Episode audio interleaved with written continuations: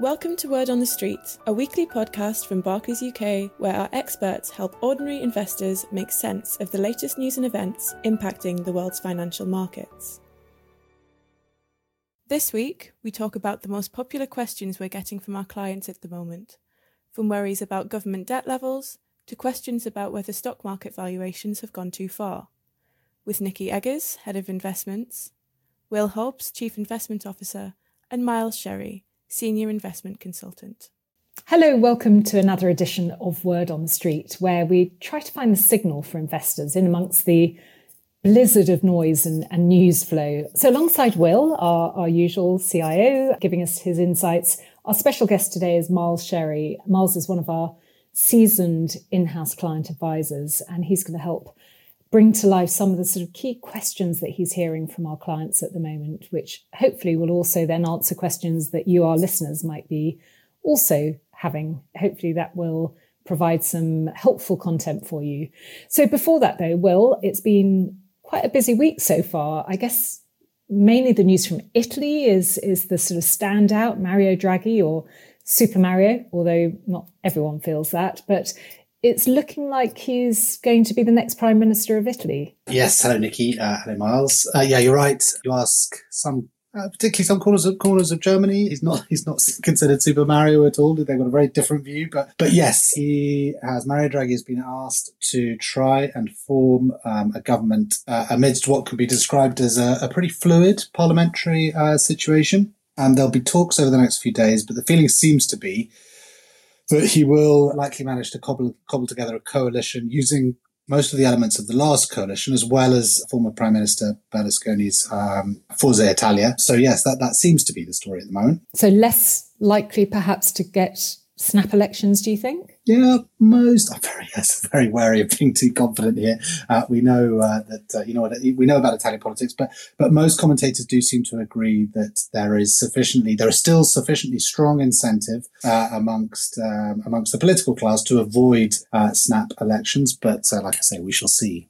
Okay, and then more broadly, I think some of the sort of European focus stories over the last few weeks has has been about this idea of a democratic deficit. So some of Europe's most powerful decision makers aren't directly elected to those seats by the population. Obviously, it cropped up in the Brexit debate for, for sure. I guess from those persistent worries about perhaps too much democracy in Italy, um, as you say, you know, many elections, to, to potentially not enough at the European level. Do, do markets tend to pay much attention to these kinds of arguments, or is it all too academic? Yeah, it's a good question. You know, there is a lot of interesting work on, on this kind of subject. Quite a lot of it branches off from a very famous piece of work, a very famous book from some guys called Darren Asimole and um, uh, James Robinson. They co-authored a book called uh, Why Nations Fail. Uh, and in a sense, it should be, you know, should have been called Why Nations Succeed in a way. Um, anyway, what they find is a kind of robust relationship between the quality and legitimacy of a country's kind of political and other institutions and ensuing uh, economic growth. And, and you know, the, the relationship is obvious. The higher quality, the more legitimate, you know, the, the, the better the, the growth outcomes over time. I mean, it's a pretty compelling argument if you think about it. It's a very good book as well, actually. I, I would really recommend it. Or if you're more of a podcaster, then you can listen to the authors talk about it on a podcast called Development Drums, uh, episode forty, for those of uh, those of interest. But alongside that, or perhaps within that, there's a pretty well-established relationship between borrowing costs and democratic um, institutions. But the differences that you're describing are likely a bit too subtle uh, for the market debate, in my opinion. And in some senses, it hinges on this idea of what, you know, the purpose of democracy is. And I'm sorry, we're going a bit deep quite early on this, but, you know, do I as a voter really know enough about governing the country on top of trying to, you know, keep on top of my day job, my children's homework, you know, the new puppy's inability to do its business outside, um, you know, and do I believe in my ability to kind of, you know, reasonably reliably select, you know, the right leader? Or is it more a matter of just being, you know, the best way to bloodlessly, best way we know of to bloodlessly transfer power, you know, in the, in, uh, you know, as Austrian political philosopher Karl Popper suggested. Now, the balance between policy stability and legitimacy is always going to be one that we've, you know, we're going to struggle to perfectly find and hold on to. And actually, in many ways, Italy's experience over the last century or so is a really good example of that struggle. You know, a reaction to Mussolini's reign was a constitution enacted, I think, in nineteen forty-six that spread power so liberally around the economy that governments have tended to come and go like mayflies for much of the much of the period since. So, so it's a really complicated debate. And again, this is another one where I'd say beware of kind of facile, strong opinions here.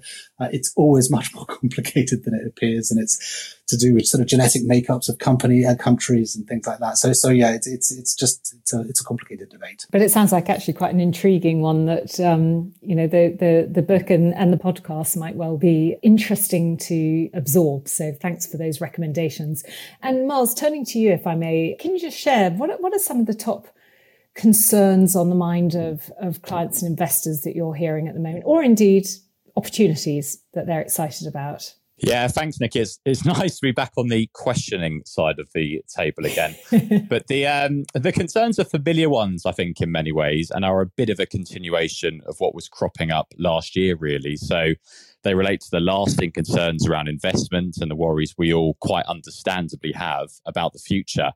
But one of the topics in focus is around national debt. Now, J P offered some reassurance here on the podcast last year with me, actually, around this.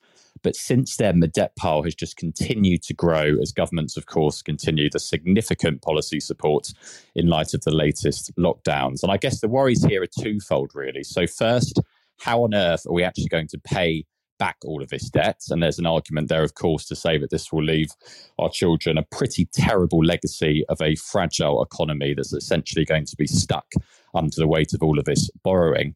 But the second, the second element is also around austerity. Now, we, of course, saw this after the great financial crisis as governments made cuts to spending. In turn, that can be detrimental for the economy and therefore investments. I thought the conversation actually last week on this subject mm. was very useful. So looking at how, um, looking at what, you know, informs policymaking and, and how that's changed. But I think the worries about the levels of debt amongst many people I speak to do indeed persist. So over to you, Will. Uh, yeah, nice for you to be on the questioning side. We are, I think, sensibly in some ways kind of hardwired to worry about debt, certainly at the personal level. You know, we wouldn't, you know, you don't want to see too much sort of extravagance on that front or, or lack of worry. I guess that, you know, it is something potentially at a personal level that's quite different. And the problem, however, is making that leap from kind of personal debt and our thinking and feeling about that to government debt, which is an entirely different kettle of fish, in part because of the state's general modern kind of monopoly on violence and taxes. That's really important. But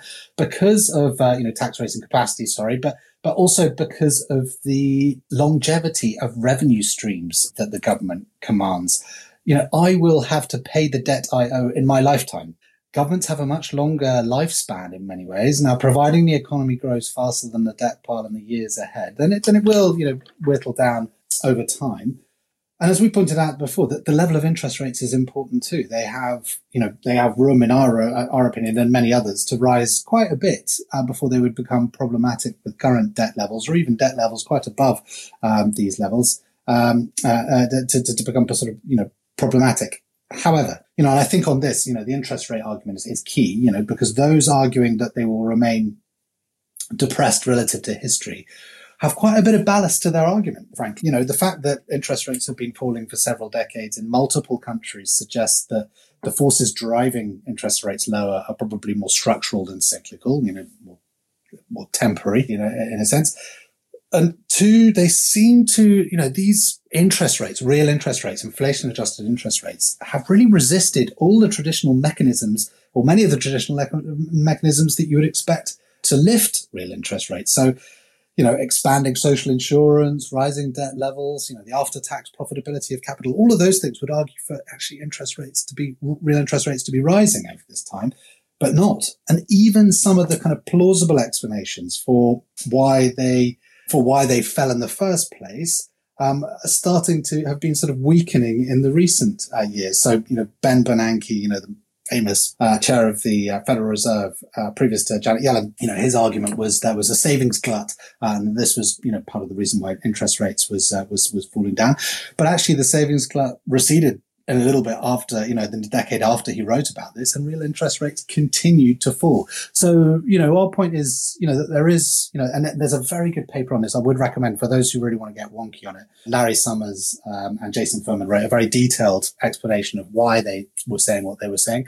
You know, if there are still questions, do please get in touch on LinkedIn, I guess. Yeah, look, that all makes a lot of sense to me. But I think one of the other concerns here seems to be that this crisis has essentially resulted in an expansion in the role of the states, because governments, let's face it now, I think they're a bigger proportion of G D P or essentially economic output than they previously were. And I've then seen a few talking heads seemingly making a link between larger governments and weaker Uh, output growth. So interested to get your thoughts there, because that doesn't at face value sound that promising, does it? No, no, that's right. And so, you know, the slower your growth, obviously, the more troublesome you're going to find, you know, debt to G D P calculations looking forward. But I, I think a lot here uh, depends on your kind of chosen political ideology, uh, you know, the lens through which you view, you know, the, the, the political and economic world. You know, many will argue, you know, on the sort of small government side that the private sector, you know, companies should be allowed maximum freedom and governments should really stand out of the way to whatever extent is possible. And this is, you know, this is basically how to generate strong growth. Therefore, the bigger the state, the smaller the private sector, the worse your growth outlook. And this all stems from a sort of core idea in economics dating back to, you know, the great Adam Smith's uh, Wealth of Nations, you know, really one of the defining kind of textbooks of uh, the economics profession. Um, and this is basically that the market is always going to be, the invisible hand of the market is already always, always going to be better at allocating resources around the economy. Um, and it's going to be much more effective because than us, simply because of something called, you know, bounded rationality. Humans, we just lack the capacity to see all the angles. Um, and so, like I said, we're bounded irrational, and that makes us much less efficient allocators. But uh, an interesting counter-argument here points to the role of the state in innovation, and, and an underappreciated role uh, of the state in past in, in, in, innovation. Again, I'm sorry, I'm going to make more book recommendations, but I would really recommend Mariana Mazzucato's book on the entrepreneurial state here. But a good example is, is DARPA, D A R P A, and it's the Defense uh, Advanced Research Uh, Projects Agency, part of the U S government. That's a very small part of the U S government. But the aim of this, this tiny proportion of, uh, of the U S government is responsible for innovations as far-reaching as global uh, G P S, uh, stealth tech, unmanned aerial vehicles, and an incredible array of sort of in- innovations which uh, have prop up our smartphones and many other sort of consumer desi- devices, or without which our smartphones would not exist. Now, there's no compelling evidence that I've seen Um, that the size of government is related to to the growth rate, particularly not when adjusted for, you know, the pre-existing trend um, in growth. Besides which, if you think about it, size is just one variable to describe the state, and perhaps, you know, I would say it's one of the least informative. Would size have told you about the incredible technocratic competence that we've seen from Korea and Taiwan in this crisis, for example? And, and the other final point to make, and sorry, this this is probably, you know, several podcasts of, uh, of content that we can do, and I won't go into that, I promise you. But, you know, there's there's also a strand of argument that argues that there's less choice in this that you might imagine in terms of how you, you know, the size of state relative to the economy. Some argue that the degree of ethnic heterogeneity, you know, how ethnically varied your population is, informs this decision. Countries with a higher level of social trust tend to be more ethnically homogenous and have a larger social safety net because it's possibly easier to, to do in a society with a higher degree of social trust. Now, where the causation is and all of that, oof, gosh, it's a complicated question. But it shows that this, again, is something that we want to be wary of, just saying that these decisions could be made very easily. They're a function, again, of that D N A of a particular country. Um, and it's very complicated to disentangle and then try and make confident assumptions about what it means for the growth rate. And Will, just taking you back there, you mentioned DARPA. I mean, I think I read that that there's an attempt to perhaps try to recreate some of that innovative success, but but more in the health tech sector. Yeah, God, I was listening to, uh, you may be listening to the same uh, the same interview. I mean, we'll see whether it's successful, but I was listening to an interview with uh, the woman who they lifted out of DARPA to lead this not-for-profit biomedical project, and uh, it was Regina Duggan, and and she spoke very eloquently of the challenges. But actually, the other one I was listening to was an interview with a guy called uh, Jeremy O'Brien, who's one of the guys leading the charge in quantum computing. Um, now, quantum computing is not an area of expertise for me personally. I was, you know, having to rewind all the time to try and work out what the hell he was going on about or what he was talking about. But it, it's one of those areas. It's one of those areas where we, we may never. Conceivably, we may never crack it. And it's one of those things that people have been talking about as a potential. It could always remain on the horizon. But he was speaking about having functional, useful quantum uh, computing capacity by the middle of this decade.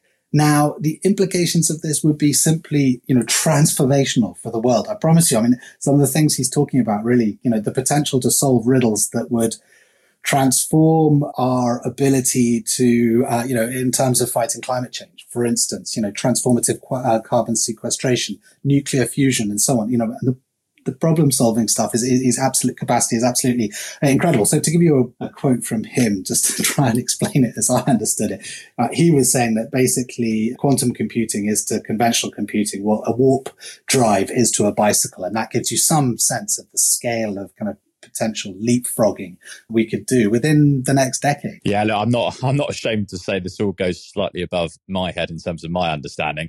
Um, and, and bear with me because this is going to sound odd at first, but your point there on quantum computing leads on quite nicely actually to the next topic, which is valuations. Now, as we always say, Will, this is always a concern really, but some respected names in the industry are again calling this a bubble. And whilst the retail investor stories of the past week are focused around very specific companies, I think it does add to the feeling of this market possibly being in exuberant territory. Now, Rob shared some useful behavioural points last week on this, and I know you and the team have made the argument before that you don't think we're in a bubble, but even still, stocks surely are starting to look a little bit on the expensive side. And I think, therefore, investors, perhaps understandably, are worried it might be a bit late to, to get involved. And I know you're going to say interest rates uh, play a part here. Of course they do, but maybe things like quantum computing could also change future growth prospects. And I guess that's a bit like your favourite shipping containers uh, story that you've, you know, you've referenced on this before.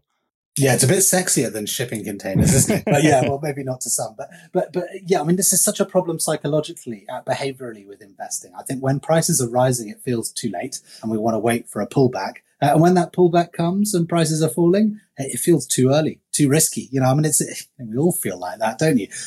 Right now, there are good, pretty justifiable reasons uh, for valuations to be where they are, in our opinion. Not just the level of interest rate, but also the wider macroeconomic regime, the type of companies that are proportionally dominating the indices, et cetera, et cetera. Um, we basically just don't see valuation as an impediment to, to investment at the moment. And I think, you know, always keep in mind, exactly as you're saying, you know, that's the, the prize of, you know, the adoption of and, and the, the sort of problem-solving capacity of things like quantum computing and all that innovation.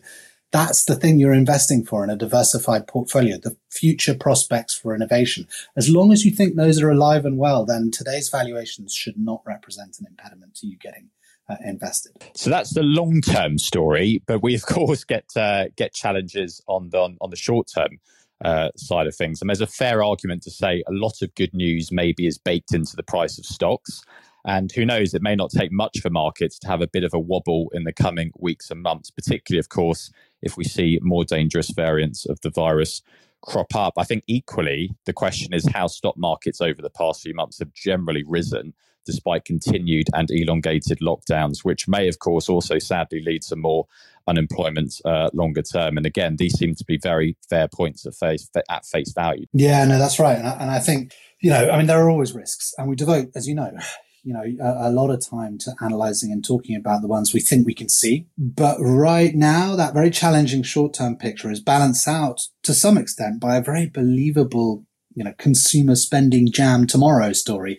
The combination of, you know, government transfers to consumers around the world from the, uh, you know, consumers suffering from the effects of lockdowns and wider pandemic effects, uh, alongside kind of restricted spending opportunities, that means or points to a huge wave of consumer spending waiting to splash onto the economy Uh, once the um, once the pandemic recedes. Uh, there is you know more fiscal stimulus likely coming in the U S. It, it, it's still to be determined, uh, uh, you know, in terms of size and time. But the odds of Democrats going with budget the, uh, the budget reconciliation tactic li- likely means that the higher odds of uh, the Democrats seemingly going with a budget reconciliation tact, uh, tactic. That seems to be what the people are saying. Likely means, you know, a little bit slower legislation, but maybe bigger size. That seems to be what people are arguing. But like I say, there are always risks. And there was an interesting piece from the I M F uh, this week about social unrest after past pandemics, highlighting just one of the many things, you know, uh, you know, dangers ahead. You know, all of this, you know, potentially could result in more inflation as well.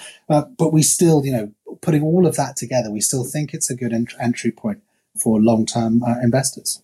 Yeah, look, we could go on for hours, uh, really, Will, couldn't we? But I guess the potential for inflation would be one that we are well prepared for, though, because as regular listeners will know, whilst you and my team have generally reduced our allocation to government bonds, some of that exposure is now invested in inflation-linked bonds. Equally, of course, a decent chunk has also been added to commodities. And J P explained very well um, a couple of weeks back the change to our long-term strategic asset allocation. And that is a very rigorous uh, and complex process. I certainly trust it and the experts uh, within your team. But just because we've added to a particular asset class, remember, it doesn't necessarily mean we are suddenly really bullish on it, because after all, asset allocation is all a relative game. But that said, whilst we can't solely rely on history, we have to be very careful with this um, in terms of using it as an accurate guide. Commodities tend to do well during periods of inflation, which will hopefully add some extra ballast to portfolios should inflation rise. And I think the other final point here on inflation is a basic one, but I often think the simplest points um, are actually the most valid in many ways. You and the team are expecting cash rates to be very close to zero for a good few years to come. I really don't think that's going to be uh, deemed a controversial prediction by any means. But this also means that if inflation does creep higher, the value of any excess cash that investors hold will, of course, diminish. And arguably, that makes the case for investing Uh, stronger over the longer term, where, of course, it is suitable for individuals. Because after all, a few years ago, we may have got, say, one percent to two percent interest on our cash savings. But clearly, that's a luxury that we no longer have. And as you've said before, whilst in reality, no one knows how the next few years will actually play out, that's, of course, why you cast that investment net as far and wide as possible. I think the odds are that expected returns for sensibly diversified portfolios have probably come down a tad Uh, a little bit. But the key point to remember, though, there is that the extra return investors may receive above the risk-free rate, and that's essentially cash in layman's terms, that actually hasn't changed too much. And I think that's a really important point to understand. Yeah, and, and, and I think, Miles, also, you know, what you highlight there is is really key, which is, you know, that strategic asset allocation is is a mix at different sort of risk profile levels, but a, but a mix of a diversified group of assets. This isn't about cherry picking or or placing all our bets in one area. And and I know, you know, as as you guys were talking there about bubble or no bubble, whilst, you know, people will always be concerned about valuations, I think if you're if you're in the market for what we like to call the sort of get rich slow scheme, which which is diversified investing, building up that investment plan over a period of time, then even even if there is a correction, as long as you're you're committed, then that shouldn't impact you negatively over a significant time horizon. And I know, Will, you you, you put a very sweet picture of your of your dog on LinkedIn, a bit of clickbait there. Everyone everyone loves a little cute puppy.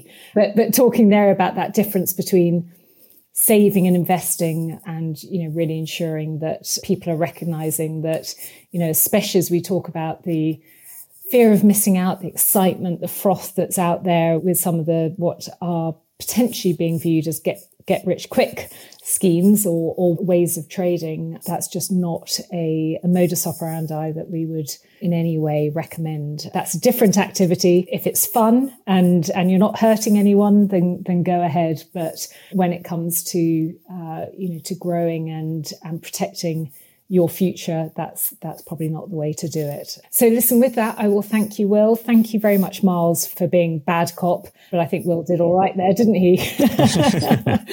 um, and we'll definitely get you back. So um, thanks very much. All investments can fall as well as rise in value, and their past performance is not a reliable indicator of future performance. This podcast is not a personal investment recommendation.